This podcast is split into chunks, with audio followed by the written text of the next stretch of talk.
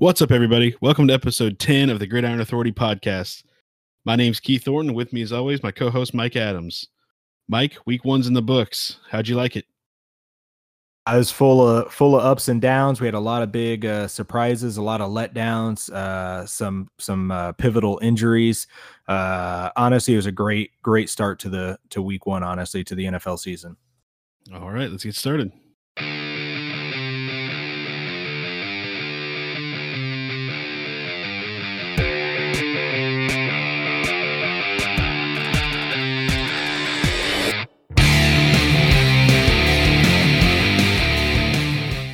All right, week one is in the books. Let's take a look at some of the news and injury updates. We'll obviously start with Antonio Brown.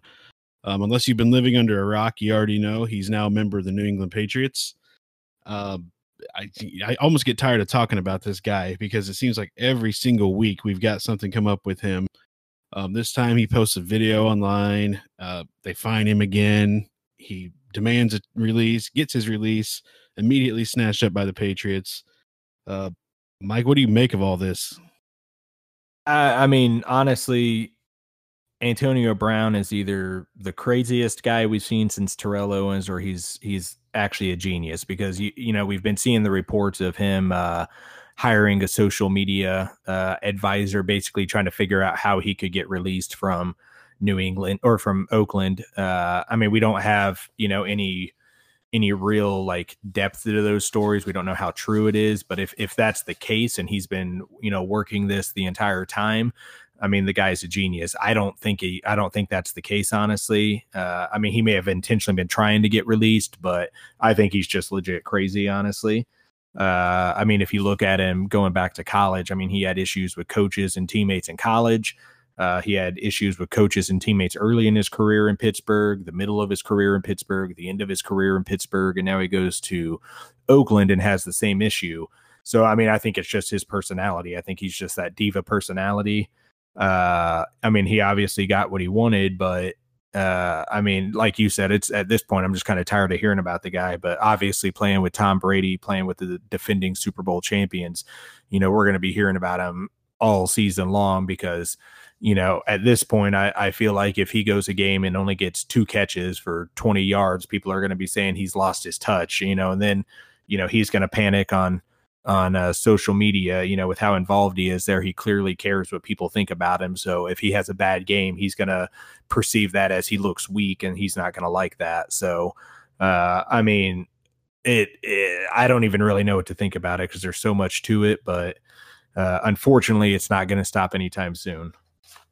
Yeah, and I think part of it, seems to me like a little bit of dumb luck mixed with some of the past. I know the Steelers had tried to deal him to the New England Patriots before. Or no, he wanted the deal to the Patriots. Steelers wouldn't do it because they didn't want him to trade to a contender. So they end up trading him to the Raiders. I think he wanted to play for the Raiders, but I think that's when his kind of craziness started happening and and I think it just worked out for him that he's going to end up being where he wanted to be to start with. I I doubt it's intentional, but I guess we'll see. So it, it's a kind of a crazy deal. Yeah, and I, I think uh, you know on on the Raiders, I think he, I, I do think he wanted to play for the Raiders initially, but uh Antonio, I mean in in Pittsburgh, I mean it was basically they let him do whatever he wanted because of how talented he is, and and uh, you know Jon Gruden, I mean he's hard on players. Uh, he's not he's not a guy that really lets players. Uh, go too crazy. So I think when he was, you know, kind of checked a little bit by Jon Gruden, I don't think he really liked that as much. And, uh, you know, Jon Gruden did give him some leeway, obviously. I mean, he joked around with him a lot. He joked about the situations a lot. But at a certain time, I think Jon Gruden was checking him where uh, the Steelers weren't. Um, and I think he had an issue with that. Why he wanted to go to the to the Patriots, I'm not sure because they're going to be a lot more strict than uh, than uh, the Raiders are. But I think that's initially what started driving that wedge. Is you know he was doing these things, and you know the the Raiders were actually finding him for it, and they were actually you know considering suspending him and things like that. Where the Steelers never did that really. Uh, they did that fine. I think the final game of last season they made him inactive. Uh, or one of the final games, and that was really about the only the only consequence he ever saw in his entire time in in Pittsburgh. So I think that's uh, when you go unchecked for so long and then all of a sudden someone checks you, I think that you know with his type of ego and you know his his personality, I, I think that uh, was not a welcome a welcome thing for him. So I do think he initially wanted to play for the Raiders, but uh, you know obviously that went downhill pretty quick. I think that this is going to be his his last chance, in my opinion. He's going to the place where you can win a championship, you can be successful. You know up front the coach isn't going to put up with any of your BS. I think this is going to be his last chance to to prove himself in the NFL. If it doesn't work out here, I don't see him going anywhere else. I, I agree with that. All right, so let's go on to Melvin Gordon news. We haven't really had much of this throughout the preseason. Um, the Chargers have said that they're done looking for trades because there aren't any free or, or fair trade offers out there. Melvin Gordon saying that he's going to miss, I think it was at least six to eight weeks. Um, how do you think the play of Austin Ekeler and Justin Jackson this week has really affected what's going on with Melvin Gordon? Uh, I mean, it's if if they continue to play like that, it's going to have a huge effect because he loses all his bargaining chips. What he needs to get his contract and uh, you know anything else he really wants is, is for Ekeler and Jackson to kind of go down and and uh, you know not you know kind of struggle. They they both had good games. You know, I think they were both in the uh, uh, Jackson had fifty. Uh, I think 57 yards. Ekeler obviously had three touchdowns. Uh, he had 58 yards rushing. He had 96 yards receiving, uh, three total touchdowns. So uh, if they continue to play anywhere near that, he loses all his bargaining chips, honestly. Uh, and when it comes week six to eight, they may not even really want him back or need him back, honestly. Um, so I mean, th- their play ha- is going to have a huge effect on it, but uh, you know, we'll we'll see how it how it goes moving forward. What you might see happen is if they do keep playing like this, he may come back week three, just be like, "Hey, I got to get back in there." Yeah, uh, yeah. I, I, don't know if it's going to last his whole his whole holdout. That's just crazy. Yeah, uh, I mean it. Th- I don't expect them to keep that type of play up. They did play, you know, over the last couple years. Ekeler's filled in, you know, sporadically, and I mean he's had some good games, but he's also had some some down games. So I don't see him, you know, staying at that level, obviously, because that's a that's a pretty great level to stay at. That only a few guys could really do consistently. So, um, but if he plays, like I said, anywhere near it, if he's getting hundred total yards and a touchdown every single game, then you know, obviously Gordon's going to lose a lot of a uh, lot of bargaining chips right there. Exactly. So let's move on to some injury news. There's only a few major injuries, but they are big ones. Uh, Tyreek Hill injured clavicle. It pushed into his sternum. It actually hospitalized him during the game, and he's expected to miss several weeks. They haven't determined whether he's going on IR yet, but uh, it doesn't look too good for Tyreek, does it? Uh, not at the moment. I mean, hopefully you know, hopefully he can come back, you know, middle of the season and and be fine. But I think at this point, uh, if Sammy Watkins obviously plays anywhere near what he did week one, and and uh, they get good production out of Travis Kelce and Mecole Hardman and Robinson and those guys, uh, even even LeSean McCoy.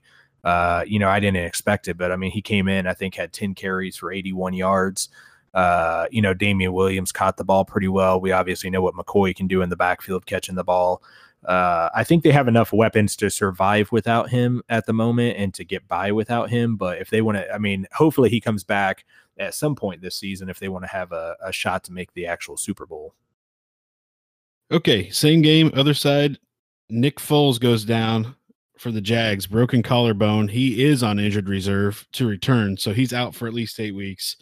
Gardner Minshew came in, had a solid game. Uh, what do you think of that situation? Uh, I mean, it's it's unfortunate. You know, you kind of want to see Nick Foles see what he can actually do with his own team, and and uh, when he's given the opportunity with you know um, what I think is a, a pretty solid team. Uh, he was having a good game. I think he was five of eight for 75 yards, and you know the play broke it on was that that deep touchdown pass.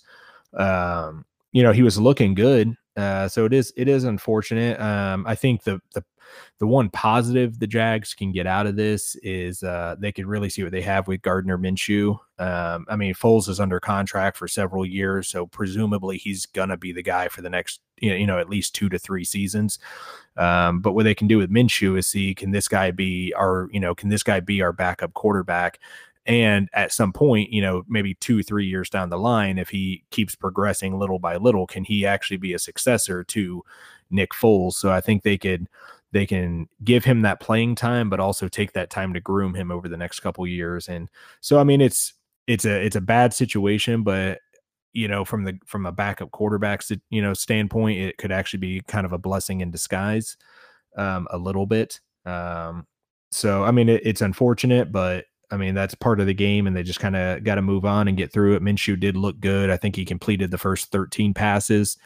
Uh, his first incompletion was almost a pick six by uh, Alex Okafor, but uh, I mean, he did look good overall. Um, against, I mean, we don't know really what the Chiefs defense is yet, but uh, I mean, it's still an NFL defense. He's, you know, still his first NFL game. And I mean, he looked poised. He had good accuracy, uh, made mostly good decisions. So um, I think I think that you know they'll be all okay overall, but uh, unfortunate for Nick Foles though. Yeah, Minshew's kind of got a to me, it's kind of got a Kurt Warner feel. Obviously, he hasn't proved anything yet, but you get the the veteran coming in, getting injured. Minshew was a guy who bounced around colleges. I think he had at least three that he was at before he landed with Washington State. And when he comes in, he, he obviously looks really good. Granted, we haven't seen how much of that was because of the Chiefs D, but uh, I think it's something to watch for the next few weeks because if this guy keeps playing lights out, you know, who knows what happens with Nick Foles. Yeah, absolutely. All right, another major knee injury with Darius Guice. That's a that's a bad one because they had Adrian Peterson as a healthy scratch because they had so much faith in this guy. Uh, they said that the offense is going to run through him, and now he's down with a knee injury. And he had an ACL last year. This is the opposite knee. So it's kind of worrisome for a running back, right? Yeah, I mean he's he's a guy that they're really high on. Um, I think he could, when healthy, he has the potential to be a workhorse back. Uh, he does. I mean, he's a runner, you know, a pure runner first, but he can catch the ball a little bit too. So, uh, I mean, they do. Luckily, they do have uh, Adrian Peterson to fall back on, which isn't a bad, you know, a bad thing. But uh, I mean, you kind of got to feel bad for Guice. Uh, you know, like you said, ACL injury last year. Uh, now he's got another knee injury. It doesn't seem like he's going to miss the rest of the season, but uh, it does seem like he's going to miss the next several weeks. Um, so it, it's unfortunate for him, but hopefully he comes back and is ready to go here. You know, pretty soon. And until then, Adrian Peterson can just kind of keep adding on to his uh, stats. And then in San Francisco, Tevin Coleman goes down with a high ankle sprain. This was a backfield that when we previewed the league, we said that this is one of the deeper ones. They had Jerick McKinnon, Matt Breida, Tevin Coleman. Well, now McKinnon's IR. Uh, Tevin Coleman's going to miss some significant time. So I guess it's Matt Breida show, right? Yeah, and and again, it, it's unfortunate because they brought Coleman in to to really be the guy. I mean, he was really in the shadow of Freeman, you know, a lot of the time in in uh, Atlanta and they brought him in to you know kind of take over this backfield. It's still going to be a, a, you know at least two backs being used, but he was going to be the feature back with Breida being the the support back. So uh, I mean the good thing for the 49ers is Breida came in last year. He played well. They know what they got in him. They know how to use him. Uh, they know his strengths and his weaknesses. So um, you know, hopefully he'll have an even better year this year since they got Garoppolo back. Teams won't be able to stack the box as much. Uh, I think the 49ers, they'll be fine. That defense looks, you know, it looked pretty nasty. Uh, they had three interceptions, a fumble recovery, and three sacks against uh, Tampa Bay. So um, the defense looks like it may be able to carry them uh, throughout the season. So anything they can get from the offense is really a bonus. Yeah, it's going to be interesting to watch. And Tevin Coleman, he looked so good in the first half of that game. So I'm excited to see what that offense does because Garoppolo didn't look great. So hopefully Coleman can step up when he comes back. All right, let's go to a quick recap of some of the week one games that stood out to us. Uh, let's start with Baltimore. And boy, when we said start whoever you have on the Ravens against the Dolphins, we were the most right we've ever been in our lives, I'm pretty sure. Lamar Jackson goes off for five passing touchdowns, perfect QB rating. Uh, this game got so bad that after the game, it was reported that Dolphins players were demanding a trade because of them throwing games, basically uh, trying to tank for Tua. So, what would you take away from this game? Uh, I mean, a couple things, honestly. I mean, one, you know, we did say that you know if you have a Raven, no matter who it is, start him. Uh, and like you said, we were clearly right about that. However, we never expected it to be this. Uh, you know, Lamar uh, Lamar Jackson, you know, only three incompletions, had 324 yards, five touchdowns. Uh, Mark Ingram came in and, and really solidified that running game. Uh, 107 yards, two touchdowns, and only 14 carries. And then Marquise Brown, who a guy who's a guy I was high on uh, coming into the season as a rookie. I mean, the guy is you know stride for stride probably one of the top five fastest wide receivers in the NFL. Uh, you know, comes in 147 yards, two touchdowns in his first NFL game. So, um, you know, it obviously it's against the Dolphins, and we've said from the beginning that the Dolphins are not going to be good. But when you break it down, they're still an NFL team. It's still NFL players, NFL coaches. Uh, you know, so no matter what, they're you know they may be a bad NFL team, but they're still NFL level players. So for them to do that, you know, and they have Xavier Howard, you know, an All Pro uh, cornerback on their team that did not seem to help at all. Uh, you know, it it was unbelievably impressive. Um, I want to see if it can continue, but uh, you know, Lamar Jackson joked after the game though that you know he had a pretty you know that it wasn't bad for a running back basically. uh, you know, joking around with guys. So uh, you know, I want to see. Obviously, I don't expect him to stay on that level the rest of the season. That's just insane. But you know, if this is a sign of you know what could potentially you know be to come, you know, come to be, but uh, you know, then look out AFC North. I'll tell you who really enjoyed it, and that was my fantasy football team, starting Lamar Jackson over Kirk Cousins. One of the best decisions I've ever made. yeah, and, and and Lamar Jackson. Uh, I mean, it depends really on your fantasy scoring and you know how you have it set up. But in uh, the two leagues we're in together, he was the number one quarterback in both leagues. You know, for the entire NFL. And this is a guy going into the season when people ranked you know NFL quarterbacks. A lot of people had him in the bottom five um, overall. Yeah. So this is a guy that week one led the entire NFL, um, you know, in fantasy from the quarterback position. So I mean, it's a great start for them, great momentum, uh, and it's got to be a confidence builder because he did it with his arm and not his legs. He didn't really run that much against them, so that's the best thing. Is he he just put the NFL on notice, essentially saying, "Hey, you know, if you give me the opportunity, I will beat you with my arm."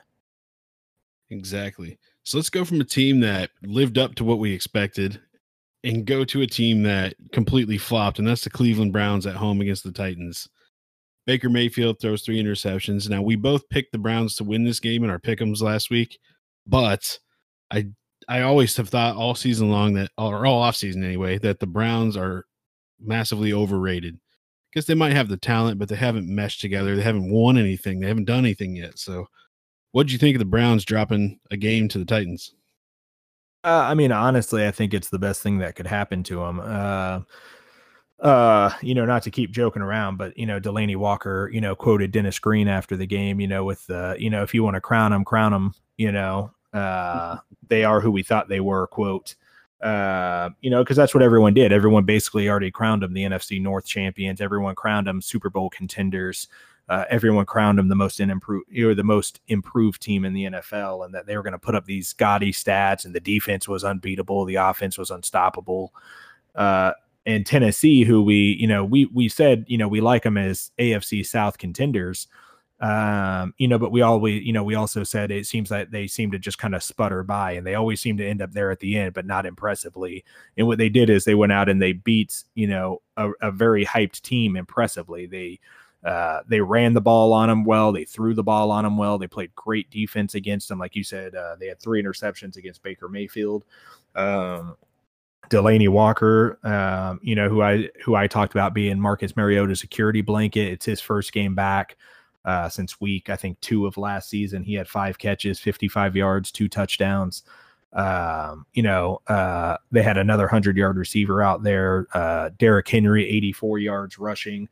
Uh, and then he also had a 75 yard receiving touchdown. So, uh, I mean, they they also had a rushing touchdown. I mean, they came out and they just thoroughly beat Cleveland in every way pos- possible. But I do believe this is the best thing that could happen to Cleveland. They need to lose a game like this early. They need to, that reality check and realize that things aren't just going to be given to them because they have all the talent. They need to actually go out there and earn those wins.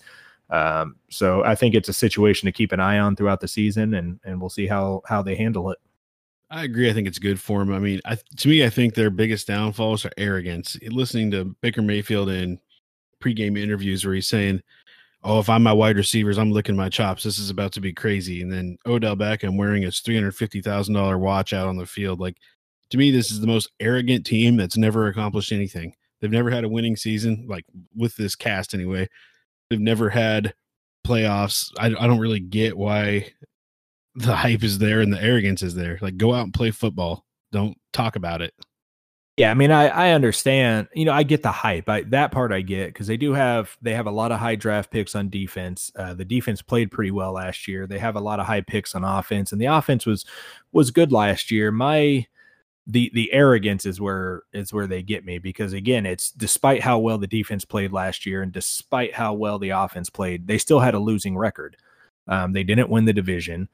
Uh, you know, they didn't they didn't accomplish anything last year. And despite everything that Odell Beckham, you know, accomplished in New York, what did New York really win while he was there, especially in the last few years? You know, he was putting up gaudy numbers, but they weren't they didn't matter. It didn't they didn't win they didn't uh, translate into wins. So for all of them to come in and say, well, you know, despite us not really winning anything throughout our careers, we do have all this talent. So yeah, we're naturally going to win. Um, I think again, this was a, a, great reality check. They seemed really humble after the game. You know, Baker Mayfield's a, a pretty arrogant guy. Odell Beckham's an arrogant guy, uh, and they said all the right things after the game. I mean, they were they, you could tell that that they were humbled by the win or by the loss. Um, and, and I think uh, moving forward, you know, um, hopefully it's something they can straighten out. Like you said, we both picked these guys to win the division, but uh, you know, we'll see how they handle the uh, the adversity early. I think one of the things that stands out the most to me is it's not like this team's been on the verge of playoffs for the last three years and just hasn't had a winning record. We're talking they had one win, then they had no wins, and then they fired their coach. They hire internally, which to me was the dumbest thing they could have ever done. That Freddie Kitchens isn't a great coach, but hire internally, keep the status quo going on. Yeah, they add some pieces, but these are the same players who won one game and the same players who won no games one year they added a couple pieces to it, but that's not magically going to make them a 12 win team, 13 win team. I just think we're, I think as fans of football, when you see these big signings, and it always flashes me back to the, the Eagles dream team with Vince Young and everything uh, that just fell apart. You can put all yeah. the players there, but they've had no consistency. It's not like they hired a, a great head coach that they could that, that you know was going to get seven eight wins. They hired somebody that no one's even heard of out of their own organization who'd only won one game in two combined years. Yeah. So i feel like yeah we all us included kind of pulled the trigger on them being successful too early. And i think just because you got the pieces you got to have the coaching too. We know that for a fact. You got to have the coaching and you got to have the chemistry and i think that's the big thing uh, as the season goes on uh you know the chemistry will come but my thing with with these guys uh and and really their egos it's if they lose next week and they get dominated and they lose the week after if they get off to an 0 and 2 0 and 3 start this thing could go downhill really quickly especially uh, with Odell Beckham. I mean, you saw what he did with the Giants when they started losing, fighting, kicking nets, and doing stupid like that on the sidelines. Yeah, and and and even Baker Mayfield. I mean, this is a guy that goes out and mocks people for you know he mocked Daniel Jones for not winning in college, and yet Daniel, you know, yet Baker Mayfield hasn't won in the NFL. Uh, yeah, he put up you know amazing rookie stats, but it, again, it didn't translate. So, uh, I mean, these guys thrive on their egos, and so uh, again, if they lose next week and and get dominated again, I mean, it could be you know that that domino effect where you know it could go from where we thought eleven and five or twelve and four to where this could turn into a five and eleven or or four and twelve kind of season um, if they're not careful. So exactly. So let's go to a game I know we watched. Uh, Chiefs offense off to a scary good start, but also scary because Pat Mahomes limps off the field with an ankle sprain. Tyreek Hill goes down. Um, luckily, Sammy Watkins shows up like he's the number one receiver in the league. So, what do you think of the Chiefs game? Uh, I mean, good, good and bad. I mean, they they uh, offense obviously look great. We don't like to see Tyreek Hill go down. We don't like to see Pat Mahomes go down. He wasn't down for very long, but uh, still got you know nicked up a little bit. But uh, you know, on the positive side, you know, we we kind of got a reminder of what Sammy Watkins can be. I mean, everyone forgets that you know, most of his career, this was, you know, a number one receiver. And I mean, he's got, I mean, he hit, I think, the second fastest uh, time of the week uh, this week. Was like 21.33 miles per hour, just behind Saquon Barkley.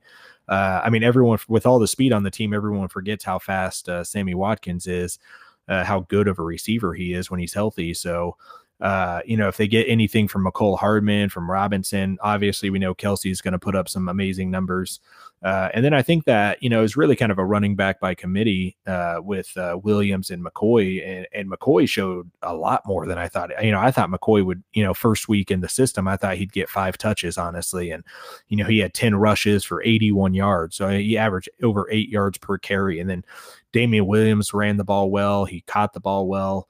Uh, you know, my only question with the Chiefs is, you know, we talked about earlier, Gardner Minshew came in and, and had a pretty solid game against them. And, you know, we're talking about a rookie quarterback, uh, you know, start, you know, in his first NFL game and, you know, kind of came through and picked him apart a little bit. Uh, they did make a few plays against him and stuff, but, uh, you know, hopefully they can tighten some stuff up on defense because if you got, you know, Minshew picking you apart. What's going to happen when you play Philip Rivers, and what's going to happen when you play, you know, potentially Tom Brady in the playoffs. So, uh, you know, it was a nice win to start the season, but still got some obvious questions heading, you know, heading in uh, into week two, really, and and beyond.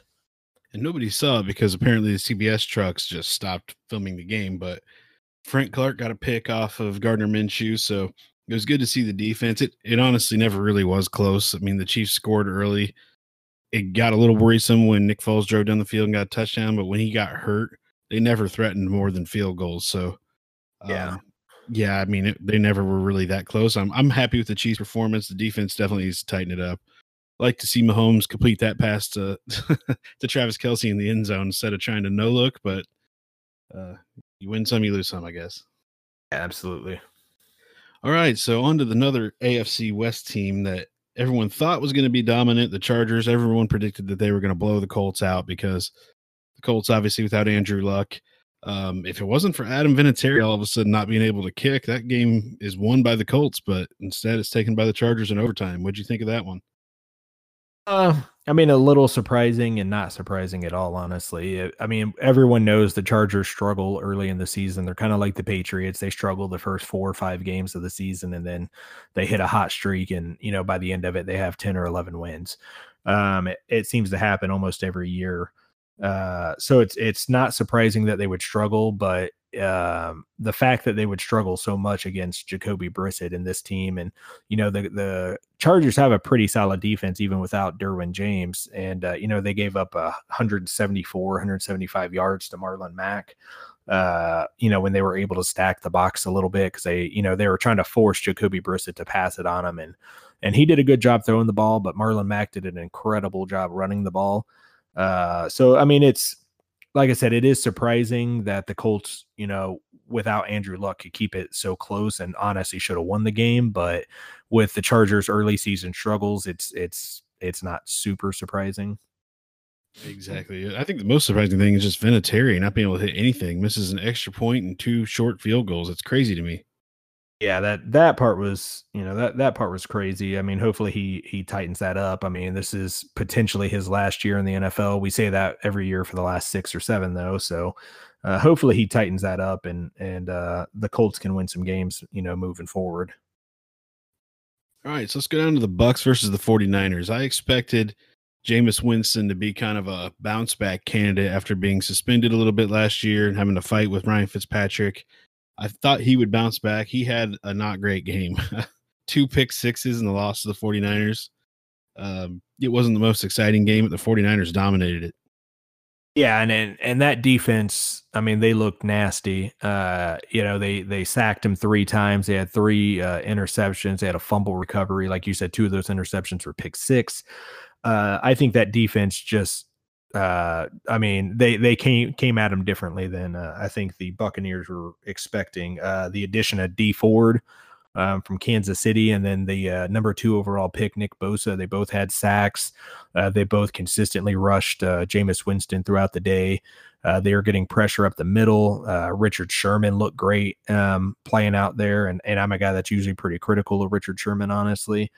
Uh, I mean that de- the the defense looked pretty nasty. Um, throughout that whole game. And and and the offense, I mean, they didn't look, you know, great. Uh, you know, they scored, I think they put up 17 points. I mean, they didn't look great, but for Garoppolo's first game back, it was okay. It was it was good enough, obviously. Um, so I mean, it, will be interesting to see how both teams move forward. Hopefully, you know, Jameis Winston could have a back, you know, a bounce back year or a bounce back game.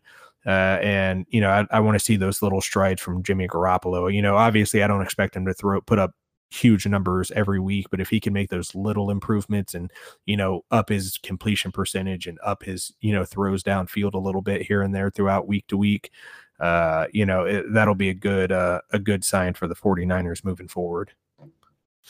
Exactly. All right, so let's go to this one. This one was one I was really excited about. Um, Steelers have moved on from Le'Veon Bell, Antonio Brown. Thought the drama was behind them. Thought they were poised to make a nice leap forward this year.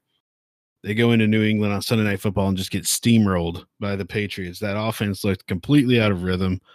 Uh, do you think they are going to miss Antonio Brown, Le'Veon Bell? I mean, obviously they're going to miss them. I mean, you're you're talking about two guys when they're they're healthy and then they're they're in the right mindset you know, you're talking, you know, almost 3,000 yards of total offense between the two of them, between rushing and receiving on Bell and receiving from uh, Antonio Brown. So, I mean, you're talking nearly 3,000 yards of offense and, and 20 touchdowns. So, uh, they're obviously going to miss him. I think the biggest question is, you know, my, my biggest concern really was Ben Roethlisberger because he just, uh, I mean, his decision making was poor. He was holding on to the ball longer than he should have uh, you know, just he didn't really move around very well. Uh, you know, so a lot of it I, I kind of put on him. Um, it doesn't help when no one else really does anything besides uh, uh, Juju. Um, James Conner didn't really run the ball well. Juju, you know, look he looked okay. He looked solid. Um, but they need they need to find that number two receiver. They need to find that slot receiver. I know they moved some guys around. They had Washington and Switzer and stuff like that moving around, but uh, you know, they Roethlisberger's got to make better decisions and he's got to release the ball quicker. Exactly. I think a part of it too is the New England Patriots. No matter how much we want to get down on them every offseason, they still look like favorites to repeat Super Bowl champions. I mean, they were all over the field, no matter who was catching the football. The defense looked great. I think they're they're po- and they don't even have Antonio Brown yet. That's only going to be scarier next week and and the crazy thing with with the Patriots is everyone keeps talking about you know the air raid offenses and stuff, and the Patriots almost run it as well as anyone, uh, college or NFL level, honestly. Because I, I mean, I've said before, everyone gets the air raid confused. They think it's just throwing it downfield every time, and what it is is it's getting you know it's throwing the ball you know at a high volume um, for a high amount amount of yardage. But a, what a lot of those throws are are those crossing patterns, those quick slants, those over the middle throws, and giving you know getting your receivers in the middle of those those zones and letting them you know get those YAC yards and. And the Patriots just shredded the Steelers with that, um, with Edelman and Josh Gordon and Philip Dorsett, and uh, uh, I mean, they just it, it looked crazy. All I can say is if you don't like to see grown men cry, don't tune into the New England Miami game next week. Uh, they, I mean, I think it was New England by 40. I I mean if if if Baltimore can put up 59, New England could put up 80 honestly if they want to. Uh, I mean, who who what are they going to do? I mean, they've got now they're going to have Antonio Brown on one side, Josh Gordon on the other. They got uh, Julian Edelman in the slot. They got James White catching out of the backfield, Sony Michel running it. They got a solid offensive line, and then obviously Tom Brady throwing the, the ball. So, and the uh, Dolphins feel like they're playing with eight men on defense just because for some reason. Yeah, I mean it's uh, yeah, that that's a that's a game that could get out of hand really, really early. And and I mean, I think the the Ravens put up was it 35 or 42 in the first half. Yeah, I think it was uh, 32 or 35. I mean, yeah, and so it's I, I could see the the Patriots if they really want to. I mean, I could see them doing that in both halves, honestly. Um, hopefully, if it gets out of hand, what the Patriots do, you know, would put in Jarrett Stidham and you know late in the game and let him get some reps um, as the backup to Tom Brady, and then pull Josh Gordon and all those guys. But uh, you know, we don't know because Bill Belichick is, you know, he's kind of a, you know, he likes to rub it in a little bit sometimes. So we'll see. Yeah, especially against the division rival. So yeah, a division rival that always plays them well too. All right, so let's go on to the first of the Monday doubleheader. It was a great game. Texans and Saints. Man, that was a good show. Uh, both offenses put on a show. Two lead changes within the last minute of the game, uh, and Saints pulled off the last second field goal. Did you enjoy that one? It was a it was a phenomenal game. Honestly, probably the best game of the week. Um, both often, I mean, the the Saints looked a little rusty in the first half, but uh, the second half came out and they, I mean, they put on a show. And and Houston, I mean, they started off fast and then they got you know they got a little sloppy in the middle and then they ended fast. Um, my my concern with that game though is, uh, you know, Deshaun Watson was sacked, I think, 62 times last year, and they they bring in Laremy Tunsil to help protect him, and uh, he was sacked six times in the game. Uh, you know, part of that was too a little bit, didn't he? Yeah, yeah, he, yeah. On on his uh, well, it was on his touchdown run when he dove that's into the end right. zone. Uh, he landed on his back awkwardly. It looks like it, you know, got a, a little, you know, they're saying a bruise, but he, you could tell he was uncomfortable out there a little bit. Um, you know, looked a little stiff out there for a while. So, um, I mean, my my concern moving forward with the Texans is you you traded two first round picks and I think a second round pick um, to get Laremy Tunsil, and it doesn't seem to. Have, I mean, Tunsil had an okay game. He missed a couple blocks here and there, but I think it was a communication error. He'd only been on you know on the job for five days. Um, there's that's going to happen. Um, but the rest of the offensive line just got manhandled. Uh, you know, the other part of the trade, Kenny Stills, you know, he had that touchdown in the final minute. Kenny Stills looked pretty good. He had a reverse that uh, he ran uh, for a first down uh, going against his former team in New Orleans. Um, I mean, Stills looked good. Uh, Tunsil looked, you know, okay overall. But if you're going to give up that much, you can't be giving up six sacks.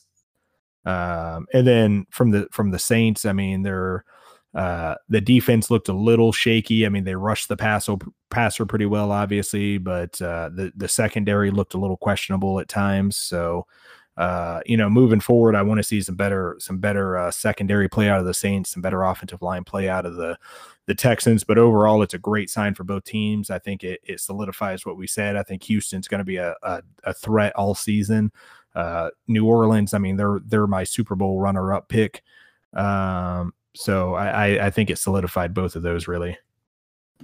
Yeah, it was a great game. So let's go to the second game in the doubleheader, and that one was the Raiders versus the Broncos. Raiders just dominating the game.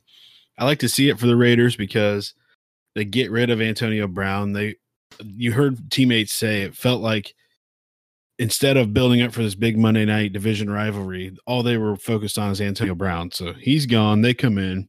They look great. They get the win. Um, one of the things that surprised me the most, you've been hearing all offseason about Vic Fangio's fantastic defensive mind, and he thinks Von Miller is a better player than Khalil Mack. And they're gonna they didn't touch Derek Carr at all. They didn't get any hits in the pocket, no sacks, didn't even touch him. So, uh, what do you make of this? Is it more Raiders uh, kind of adrenaline fueled win, or is it there's some serious issues with the Broncos right now? I mean, I think a little bit of both. I think, you know, I, I have said before the Raiders from year one to year two, I thought we're going to make a big jump, particularly on the uh, the offensive side. Um, I think the adrenaline did carry him a little bit in the game, but I mean, Vic Fangio looked confused, honestly. He didn't know where the Raiders were coming from. He didn't know if they were going to throw it down the field, if they were going to throw it short, if they were going to hit Josh Jacobs, you know, in the backfield.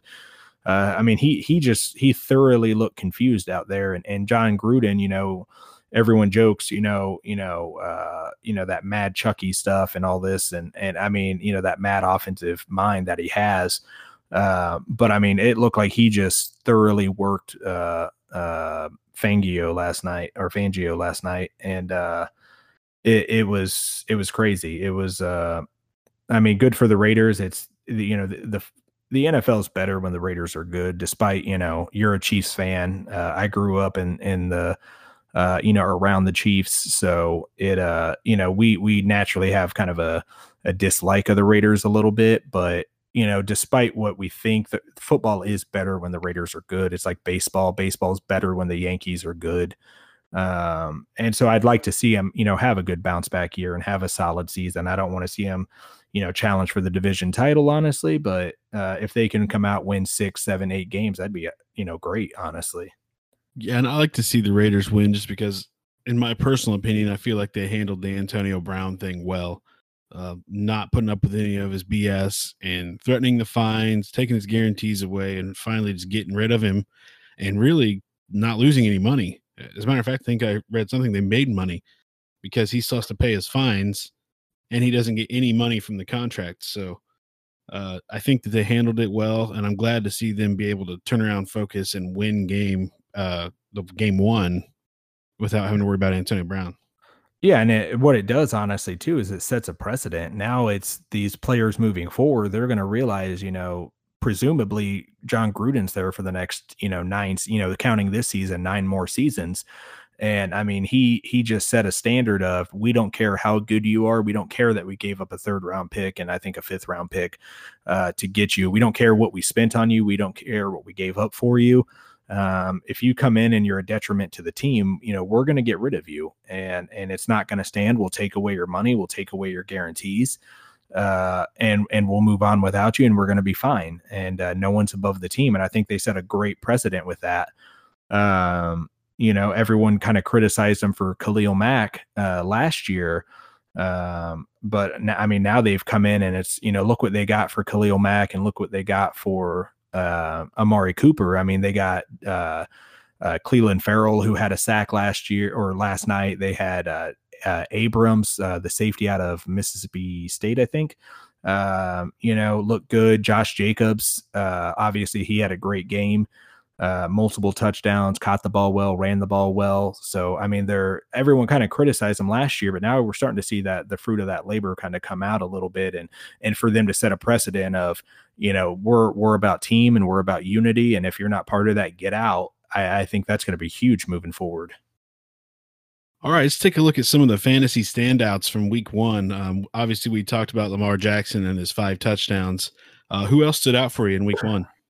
Uh, you know, as a Cowboys fan, I'm, I, have got to point out uh, Dak Prescott. Uh, the guy, I mean, he did nothing but help his contract situation. Goes out, throws for 405 yards, four touchdowns. Uh, in uh, both of our leagues, which are PPR leagues, our scoring differs just slightly, but he uh, had 46 fantasy points in both leagues. Uh, so that was a huge surprise, a huge bonus.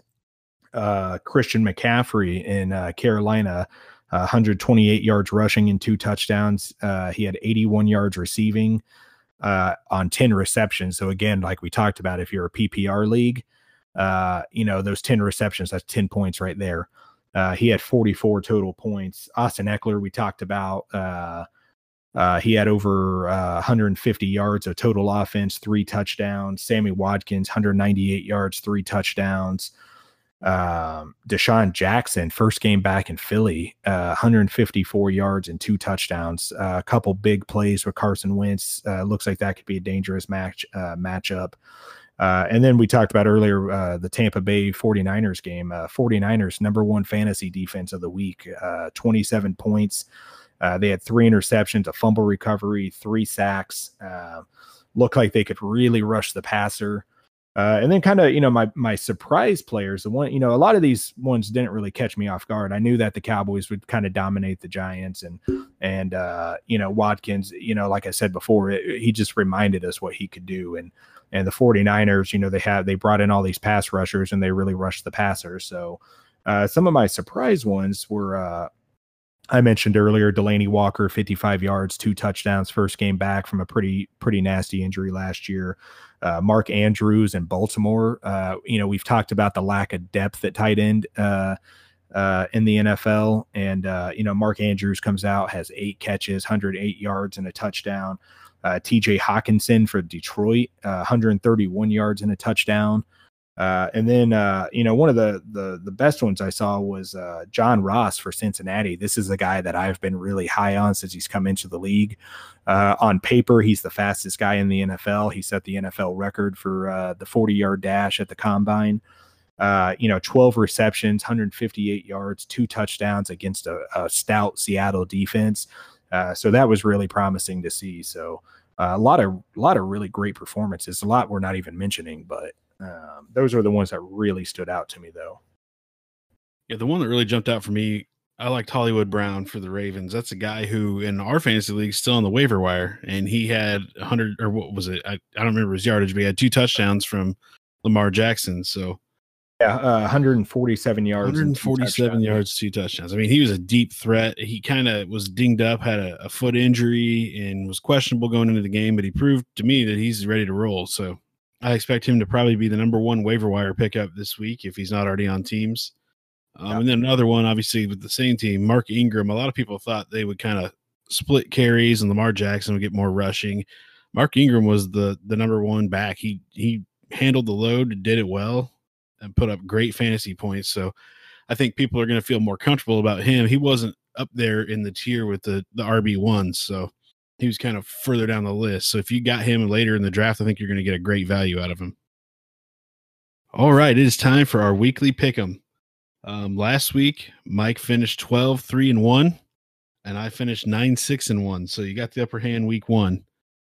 Um, let's take a look at the week two schedule and see what we're thinking. So Thursday night football kicks off with the Buccaneers and Panthers. Who do you got? I'm going Panthers. I mean, they did lose week one, but it was against the the defending NFC champions. Uh, the offense really kind of came alive in the second half a little bit. Uh, I think the Buccaneers are going to be overwhelmed again, so I'm going Panthers on this one. I'm with you on that one. Just cut and dry Panthers all day. Um, then for the noon games, we've got Cardinals Ravens. Who do you got on that one? I'm I'm going to Ravens. I think they're going to carry that that high into into week two. Uh, you know, the defense is is spotty for uh, Arizona. They gave up 385 yards and three touchdowns to Matt Stafford. Um, I, I, think the Ravens take this one. I think it's going to be a, a, shootout a little bit. Um, Kyler Murray really got hot in that second half uh, against the Lions, but uh, I think the Ravens take this. Yeah, I'm with you on that one. I think the the Cardinals just don't look like they're ready to take that next step yet, and uh, the Ravens obviously looked unstoppable week one. So I'm Ravens all the way. Uh, Chargers Lions. This one's going to be a little bit more interesting. Lions obviously tied, but the Chargers kind of struggled early in the season. Who do you got in that one? Uh, I'm I'm going to go Chargers. I think the Chargers are going to clean a few things up. Uh, you know, Philip Rivers didn't necessarily have a great game uh, this first one, and I don't quite see T.J. Hockenson and Matt Stafford repeating their performances um, that they had Week One um, against Arizona. So I'm I'm taking the Chargers only slightly. I think it will be a close game, um, but I, I, I see the uh, Chargers kind of cleaning some stuff up on the defensive side to to shut the Lions down a little bit. So yeah, I'm going to take the Chargers too. I think I really like TJ Hockenson. I think Matt Stafford's a great quarterback. Uh, Kerryon Johnson's good, but I just don't know if their defense can be able to slow Philip Rivers down enough. So I'm on Chargers as well. Uh, Colts Titans. Obviously, we know what the Titans did to the Browns, and the Colts taking the Chargers to overtime. So who you got in that one? I, it's hard to go against the the Titans in this one. Uh, I mean, it was great for the Colts. Uh, you know, a great mental win for them to to have that game against the Chargers, but uh, without I think that momentum that the Titans are going to have, just kind of coming through and just thrashing uh, Cleveland. Uh, I think the Titans are are going to take this one. I think it'll be a balanced game again. Uh, they'll pass the ball well, run the ball well, um, and I, I think they're going to take it. I'm with you on that one. I like Derrick Henry against this Colts D. I think it might be another overtime game or something like that, but I think the the Titans pull that one off. Yeah. Uh, we got 49ers Bengals. That one's kind of like the 49ers Bucks last week where you know, it's not maybe the most exciting game, but who do you got in that one? Uh, on this one, I'm actually going to go with the Bengals. Uh, you know that the, this we talked about the Seattle defense. It's a pretty stout defense. They added Jadeveon Clowney and and guys like that. And and the Bengals still look good. Uh, Andy Dalton threw the ball well, threw for over 400 yards. Uh, as I said before, John Ross had you know over 150 yards and two touchdowns. Uh, Mixon never really got going against the Seahawks, but I think I think he's gonna I think they're gonna work him into it and really you know that uh, the run stopping on the 49ers isn't quite as good as uh, as the Seahawks is. So um, I, I think the Bengals are gonna are gonna take this one. I actually am going to take the 49ers. I, am hoping that Jimmy Garoppolo takes another step, but that defense looked really good. And I just don't know if Zac Taylor's new offense in, in Cincinnati's really caught on yet. So I'm going to go 49ers in a close one. Um, this one should be a good one. We've got Texans and Jaguars. Who do you got? I'm going Jaguars. Uh, or sorry, I'm going Texans, not Jaguars. Sorry, Texans. Oh, you already said uh, it. Sorry. yeah, no takebacks. Uh, uh, no, I'm I'm going Texans. I mean, they I think they're going to be down a little bit losing that game last second, but at the same time, I mean, they against uh, a, a, really good New Orleans team. I mean, they their defense played pretty well. Their offense played amazingly. Uh, you know, they're going to have a week to prepare for Gardner Minshew. Um, I think that pass rush is going to be too much for him to handle. Um, they got good secondary play. Uh, you know, they ran the ball really well. Carlos Hyde looked great. Um, in that game against New Orleans, and, and Duke Johnson caught the ball pretty well and had a couple good runs. Um, so I think I think just offensively and defensively, they're going to smother uh, Jacksonville, and I I think this is honestly going to be a two at least a two score game.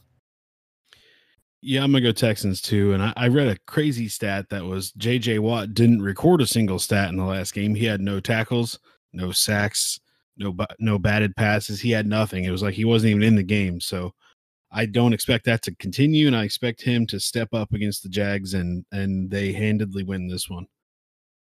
All right. Another game we got Vikings and Packers. Uh, Vikings have a great defense. Packers are 1 and 0 against the Bears. So, what do you got? I mean, this this is a tough one. I feel kind of bad for the Packers because they're playing these two great, you know, what I think are probably the two best defenses in the NFL, Week One and Week Two. Um, however, they're going to have ten days to prepare for that defense, uh, another week to get ready in that uh, that LaFleur offense. Um, I don't expect them to be as sloppy as they were in Week One.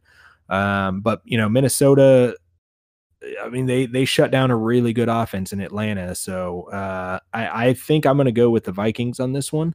Uh, Dalvin Cook looked amazing. Uh, Kirk Cousins barely had to throw the ball against Atlanta. Um, that may be the key to success is just take the ball out of Cousins' hand. Honestly, uh, so I, am going to go the Vikings. I, I don't think uh, I think the Packers will play better. Um, I think they probably put up more around 17 points, but uh, I don't think their defense is going to be able to stop uh, that Minnesota offense. Yeah, I'm on the Vikings too. Dalvin Cook is just running like a, a man with with hatred after missing a season with an ACL and then coming back and having a down season. He's running like a man on fire.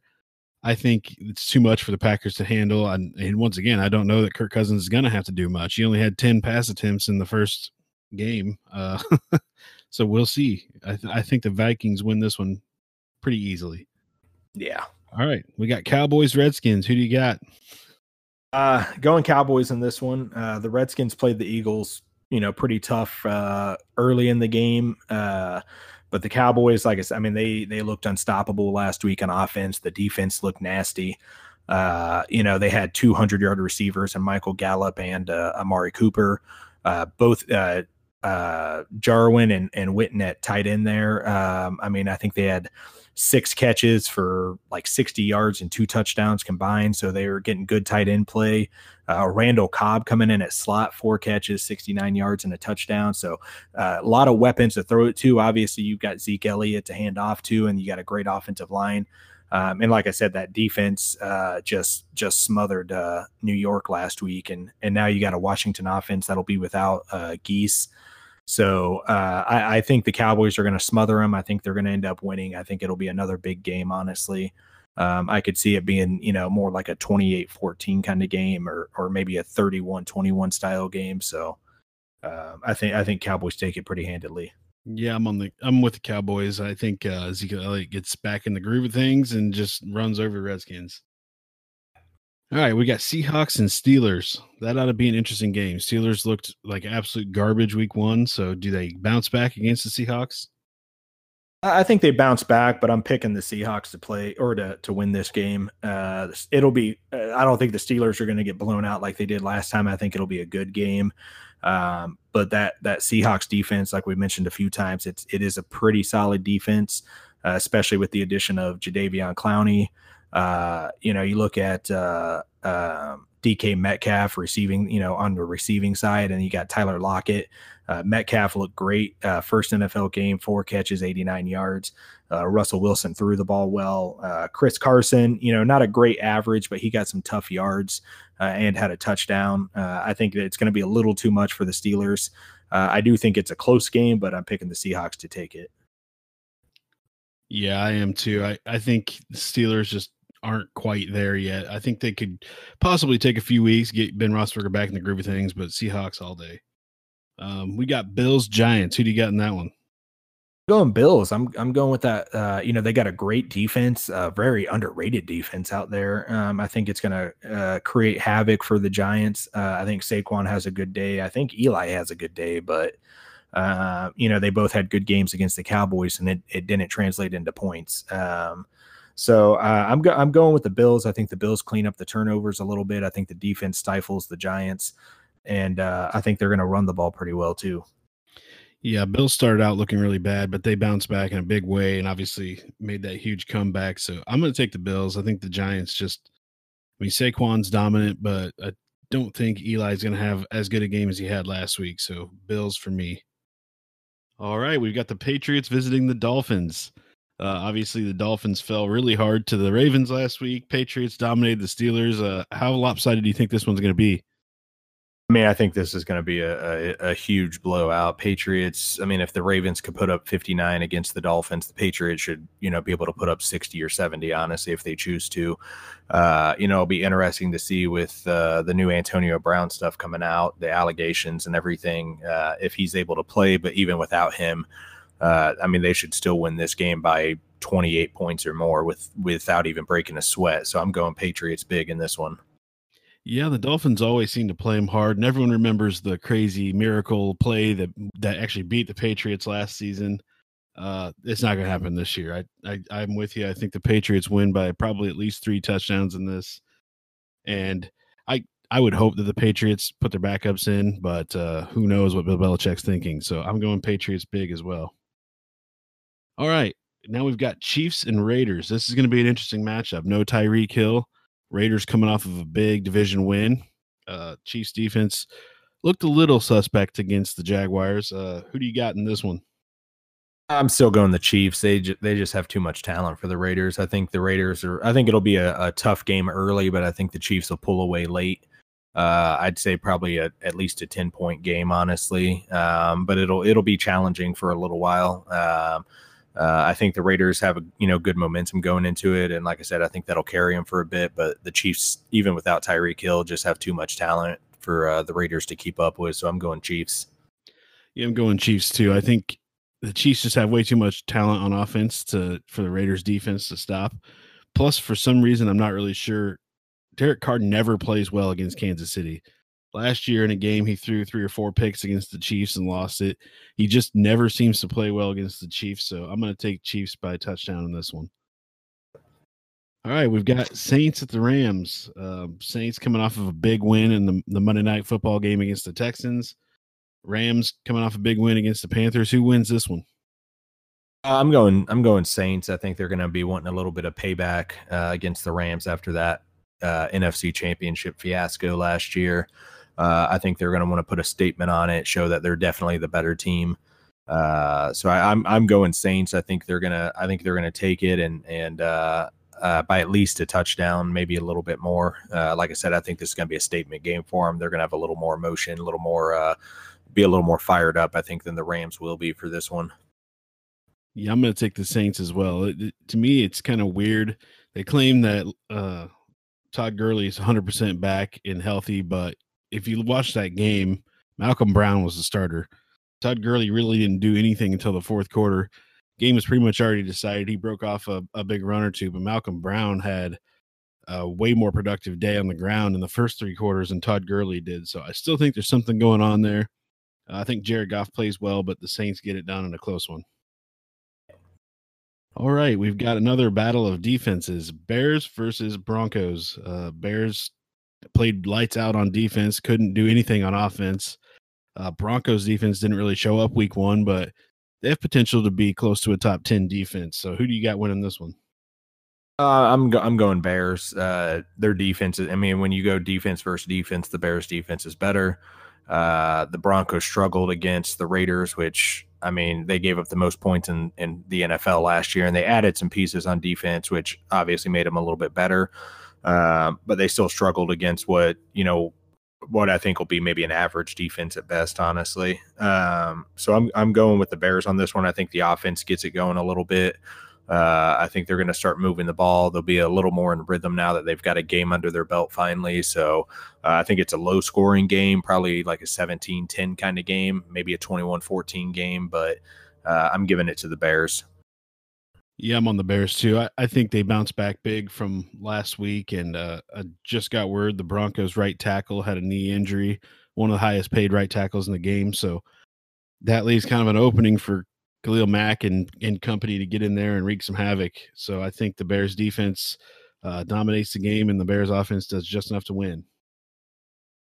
All right, another good one on Sunday Night Football. We got Eagles at Falcons. Uh, both teams looked good. Falcons obviously got overpowered by the Vikings, but I think the Eagles. I mean, they they looked pretty good. They looked uh, rough at start against the Redskins, but they came back, got the win. So, who do you got in this one? I'm, I'm going Falcons. I think they're gonna uh, they're gonna capitalize on on uh, that Eagles defense messing up a little bit. Uh, if the Redskins can put up 27 against the Eagles, I think the the Falcons could put up more than that. They've got the better offense. They're going to be a little more in rhythm. Um, it's a matter of can their defense uh, hold uh, uh, Carson Wentz in check a little bit and, and the rest of that offense in check. So I think it's going to be a close game, but I, I do think the Falcons are going to take this one.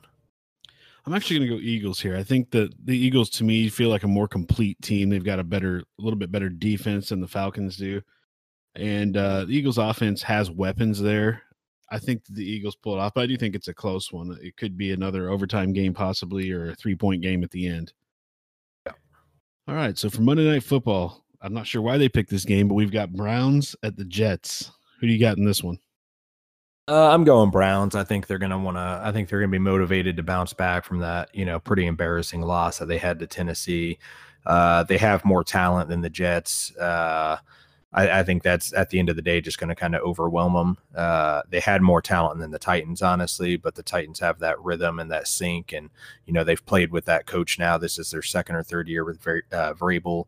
Uh, you know they they knew the system, they knew the plays, they were comfortable with each other. Uh, where the Browns weren't. Now the Browns are going against a team that's in the same situation they're in, but they have a lot more talent than that team. So uh, I, I, do think the Browns win. I think the Browns are actually going to win big in this one. Um, I see it more like a 31 17 kind of game.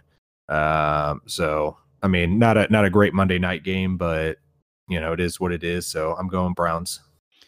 Yeah, I'm gonna go Browns too. I think, and I hate to use this this early in the season, but I feel like this is almost a must win for the Browns to get their uh, expectations back on track. If they lose this game, you know they got to play the Ravens twice, got to play the Steelers twice.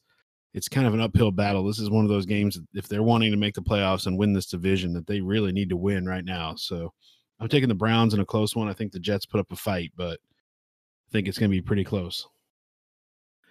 All right, let's take a look at some of the players we think are going to be studs this week in fantasy. Um, last week we called out Lamar Jackson. Who do you got this week? I'm actually sticking with that same team. I'm actually going Marquise Brown for the uh, Ravens. Uh, the rookie uh, speedster, four catches, 147 yards, two touchdowns last week um, against the Dolphins. Cardinals are missing Patrick Peterson, so uh, secondary's weak. They don't really have a great pass rush. Uh, they did add Terrell Suggs, but didn't really do too much last week. Um, so I'm going Marquise Brown. I think he's going to uh, if Lamar Jackson gets time and he's willing to to throw the ball, I think Marquise Brown's going to be open, and I think he can come up with a couple big plays again next week. Yeah, and I'm going to stay in that same game. And the guy throwing in the football, Lamar Jackson, I think obviously last week might not be the norm for him five touchdowns and perfect passer rating but i don't know that it's going to get a lot worse this week no patrick peterson on the cardinals i think he runs a little bit more this week but i think he still puts up major fantasy points who else you got uh, kind of to stick with our theme, you know, I think that'll be going throughout the season. Really, is uh, I'm picking any of your Patriot players against the Dolphins. Uh, what they, you know, what the Ravens did to him last week, uh, I think it's just the the beginning. Unfortunately for Dolphins fans, uh, the Patriots. Uh, obviously, I think they have one of the top offenses in the NFL. So they, should, like, uh, like I said earlier, I could, if they choose to, they could probably score 60 points against uh, against uh, the Dolphins. So I think Tom Brady could have a big day. I think Sony Michel, James White, Edelman, Josh Gordon, uh, any of those guys could have uh, could have big days. So any of those guys you have, I would I would start because they all have the possibility of putting up a lot of points. Absolutely. Um, my next pick's going to be Russell Wilson against the Steelers. I think he's going to have a big game. I look for Tyler Lockett to get open a lot against them. And I think that they're going to open it up with the ground game. But Russell Wilson, I mean, the way Tom Brady kind of picked apart that Steelers defense, I think Russell Wilson can do a lot of the same uh, with a lot of deep ball mixed in with Ty- Tyler Lockett. So I'm thinking Russell Wilson for for a big game against the Steelers. Yep. All right. What's one of your picks? Uh, my last pick for fantasy, it's going to be uh, a little less sexy pick, but I'm going the Texans defense against the Jaguars. Uh, they're going to be going against uh, the rookie Gardner Minshew, and uh, you know he had some success against the Chiefs last week, but the Chiefs, I mean, they're they're not they're not quite what they're going to be here in a few weeks on defense. Uh, even at that point, we don't know what they're really going to be. The Texans have you know an elite pass rush even without Jadeveon Clowney. Uh, you know we we talked about earlier in the episode. J.J. Watt didn't really put a lot of didn't have any stats against the Saints, but if you watch the game, uh, he actually caused a couple holding penalties because he blew by his guy. He got his guy out of position, so he caused a couple holding penalties. He he uh, got a couple pressures on Drew Brees. So even without putting up stats, he still affected the game. Whitney Mercilus uh, is back to playing his his old position that he was at before Jadeveon Clowney came, and he had a sack last week and an interception. Uh, you know they've got a solid secondary. Uh, I, th- I, think it's going to be a, a, big game for uh, for that Texans defense. Yeah, I'm with you on that one. I'm going to stick with the defensive picks too, and my next pick is going to be the Bears defense against the Broncos. Uh, Bears defense, even though they lost the game, still looked really dominant against the Packers. Uh, obviously, Aaron Rodgers is much better quarterback than Joe Flacco, so I expect the Bears to be uh, harassing the Broncos. And with the right tackle injury the Broncos have, I expect Khalil Mack to get to the quarterback often. Um, I expect a big game out of the Bears defense. I agree. All right, so now let's talk about a couple guys that we're kind of I won't say don't start them, but these are guys that we expect to not have as big a week as they could or are expected to. Uh, who's one you got? Uh, for me, I've got Aaron Rodgers going against the Vikings defense. Uh, second straight week going against an elite defense. I think the Bears Vikings are are the top two defenses in the league. Honestly, uh, he didn't he didn't have a bad game last week, but for Aaron Rodgers, you know, when you start him uh, from a fantasy standpoint, you expect that twenty five to thirty point uh, game every single week. Last week he had around fifteen, depending on how your league settings are. Uh, he's going against a, a, defense to me that I think is just as good as uh, as the Bears. I think the Bears have a better pass rush. I think the Vikings have a better secondary. Uh, so I I think it's still going to be. I think he'll put up okay numbers, but he's not going to put up those Aaron Rodgers style numbers that uh, a lot of people will be expecting. So if you have a, a legit solid number two quarterback, I would really think about playing that guy. Um, you, I mean, like I said, I don't think he's going to have a horrible game. I just don't think he's going to put up the numbers everyone expects him to. Right, and that's kind of how I feel about my pick, Derek Carr against the Chiefs. Um, obviously, the Chiefs defense was last in the league last year in most categories. Uh, Derek Carr had a great week one, but I feel like this is a trap coming. I don't think I don't expect Derek Carr to have the same game this week that he did last week. He always plays the Chiefs bad. Um, for whatever reason, even when they had Amari Cooper and he had his best season ever, they still didn't play well against the Chiefs. So I expect him to, you know, have a good game, but not maybe the game people are expecting coming off of the week one victory. I could see that for sure. All right. I think that pretty much wraps up our NFL week one review and week two fantasy preview. Um, how, what did you think of week two college football? Uh, you know, there were not a lot going on. Honestly, there was a lot. I mean, the teams we thought were going to win won, you know, won their games. Uh, the really only significant matchup of the week was the Texas LSU game. Uh, it was a fantastic game for anyone that watched it. Uh, Texas, you know, shot themselves in the foot a little bit. Uh, the first quarter, they had uh, first first in goal um, twice in the first quarter and failed to, you know, score on either either possession, and they lost the game by seven points. So uh, you know, I think it was it, it's it's a great win for LSU. It's not a bad loss for Texas if they go undefeated the rest of the season and LSU's their one loss that they have. Uh, it's not a, it's not a bad thing. They still have a, a legit shot at getting into the playoffs. I think uh, LSU is inter- it's interesting to see because you know over the last 15 20 years lsu has really been a you know a, a conservative offense with you know kind of like how baltimore typically is uh, a stout defense with a conservative offense, and now they they brought in the Saints passing uh, passing game coordinator and opened it up. They're doing a lot of a lot of five receiver sets, a lot of empty backfields, uh, a lot of motion before the plays. So it's interesting to see them actually spread the ball out uh, or spread the play out and spread the field out and throw the ball around a lot. And and they're having good success so far. So I'll be interested to see.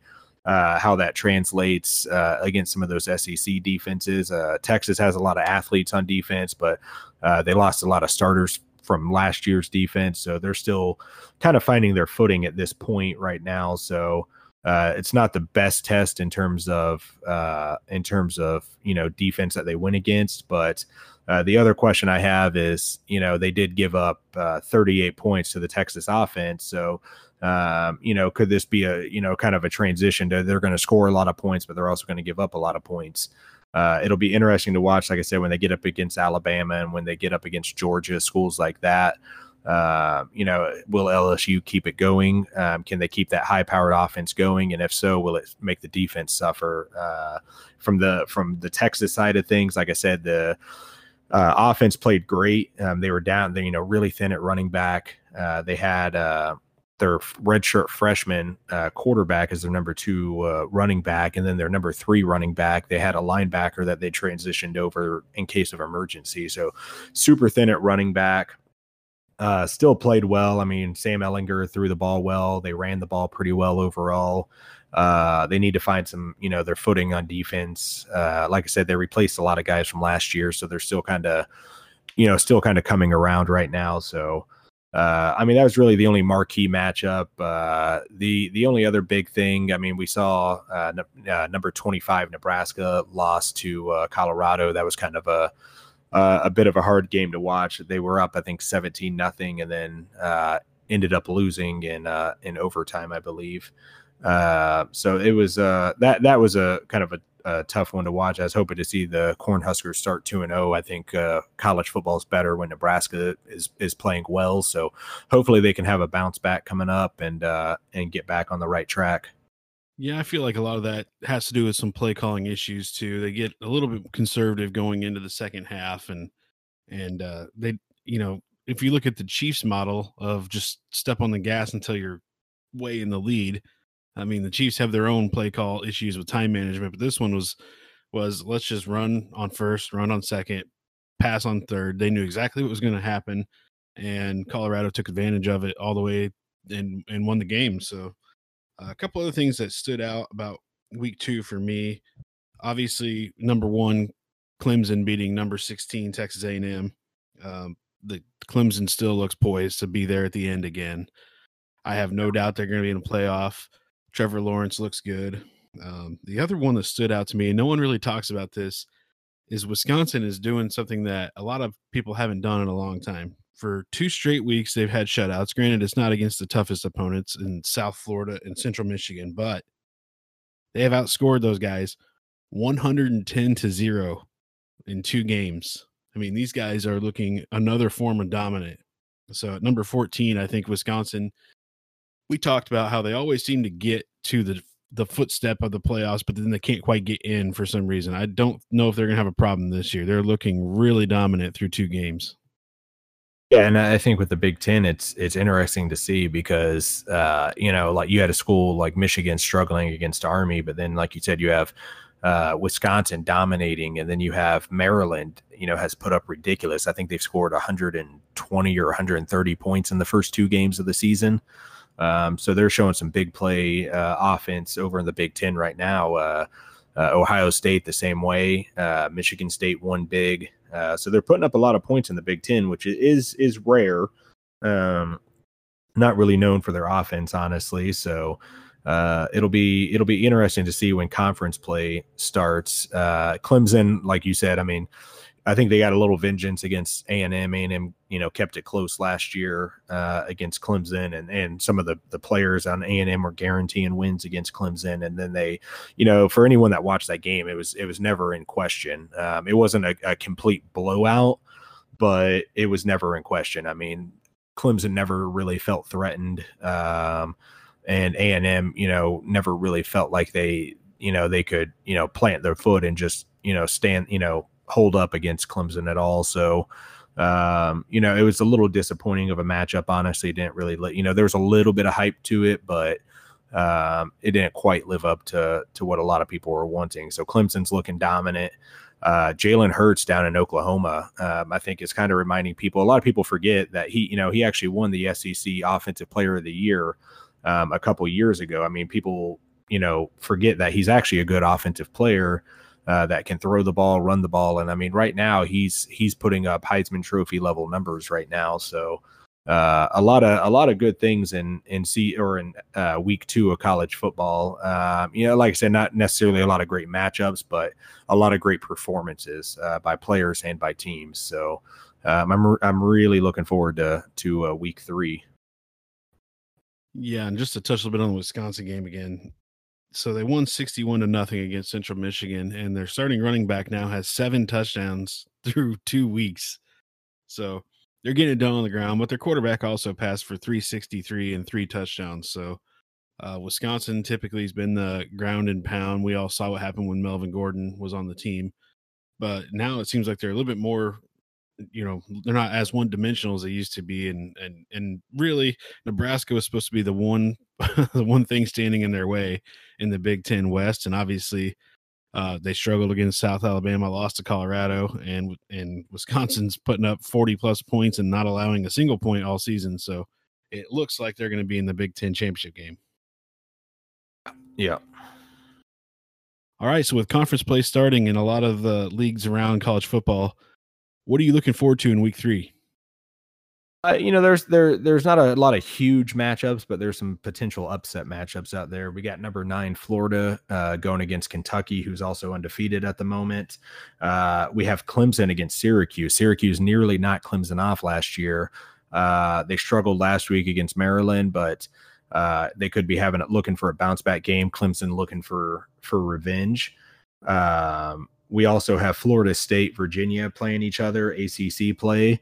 Uh, you know, I think Florida State's going to be looking to reestablish themselves against a top 25 opponent and uh, hopefully right the season, you know, or right the ship a little bit for them. Uh, Oklahoma versus UCLA. UCLA uh, has struggled this year so far. Oklahoma's been dominating. I'm expecting Jalen Hurts to to start, you know, keep padding some of his potential Heisman Trophy numbers. Uh, Texas is looking to bounce back against Rice. Uh, I mean, not like I said, not a lot of marquee matchups, but I think uh, some some sleeper picks out there. Um, and uh, you know Iowa, Iowa State. That's an interstate game, obviously. So Iowa State's, uh, I think, an underrated team that could definitely knock off Iowa. Uh, you know, Michigan State, Arizona State. Uh, Arizona State beat Michigan State last year, I believe. So Michigan State will be looking for for a little bit of revenge, but they're both undefeated. So uh, you know, like I said, a lot of a lot of potential upsets out there, but nothing marquee in terms of top 25 matchups against each other. So uh, I think it'll be a good week of college football, and uh, like I said, look out for some upsets potentially. Absolutely, I'm looking forward to it. All right, I think that's all we got for this week. What do we got in store next week? Uh, you know, we're going to be covering uh, week two of the NFL. We'll be going over week three of college football. We'll tell you the fantasy impacts of the NFL players. Uh, we'll give you our win loss records on our uh, on our game picks, and uh, you know, we'll keep you updated on uh, any more Antonio Brown's drama that happens. So make sure you tune in. And as always, you can check out our podcast on gridironauthority.com. Look at our latest blog posts, any more content we've got there. It's all it's all good stuff. Um, also, you can stream the podcast wherever you get your podcasts. So we will see you next week.